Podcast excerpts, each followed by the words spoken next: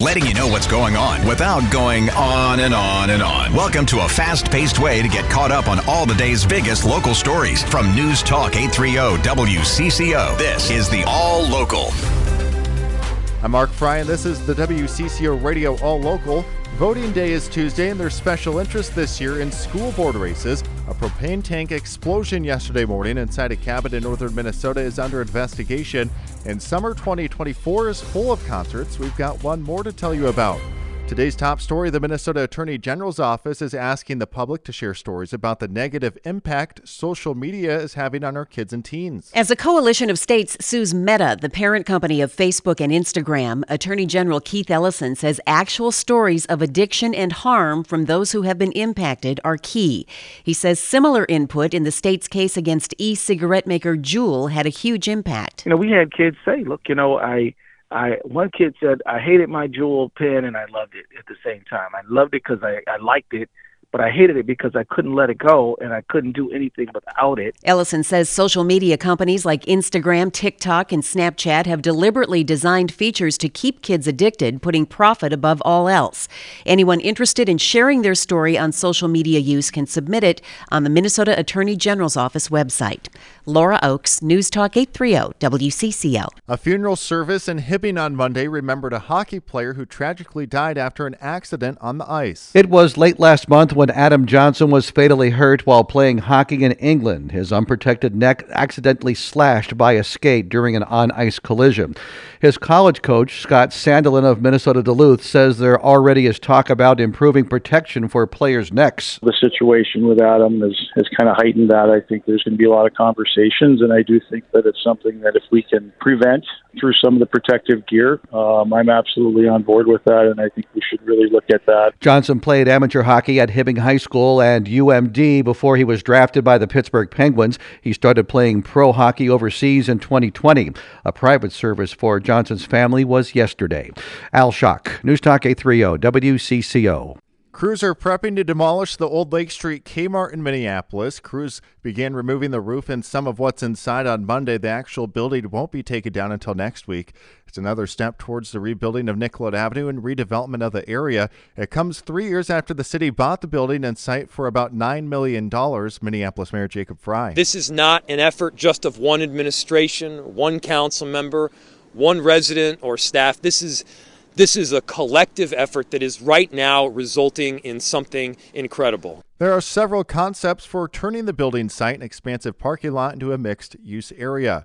Minnesota voters go to the polls tomorrow in this off year election with a special interest this year in school board races. While there is no presidential contest, there has been a lot of interest statewide in local school board races. Minnesota School Board Association Executive Director Kirk Schneidawind telling WCCO's Vineeta Sawkar what he's seeing. I always maintain that our school board races are very important, but it seems to me that they're more important this year than ever, uh, just because they seem to be a number number of national issues um, more um, political action groups contributing to the school board races. He says several national groups with conservative ties are stepping in to back candidates who want to promote safety in schools and parental rights, while in some cases opposing equity training. Susie Jones, News Talk 830 WCCO. Waseca police are looking for a man they say was impersonating a police officer over the weekend.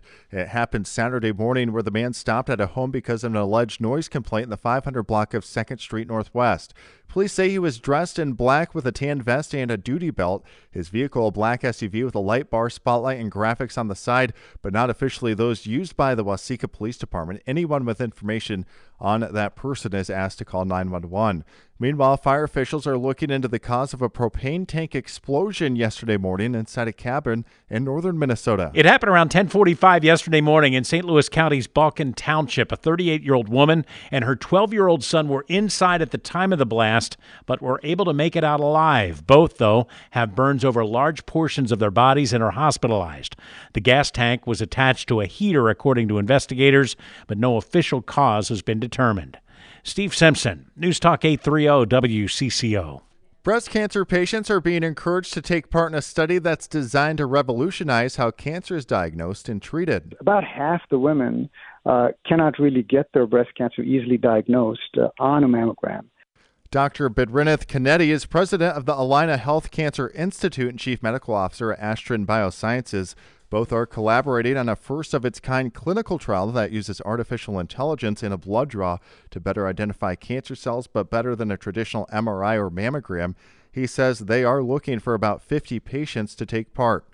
Former University of Minnesota golfer Erik Van Rooyen yesterday won a second championship on the PGA Tour, and he did it with a heavy heart. There's bigger stuff in life than golf.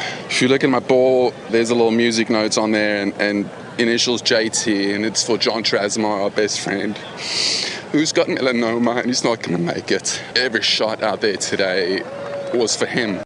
John Trasamar is from Blue Earth and was best man at Van Rooyen's wedding. Trasamar and Van Rooyen were teammates with the Gophers from 2010 to 2013. And another summer concert announcement this morning.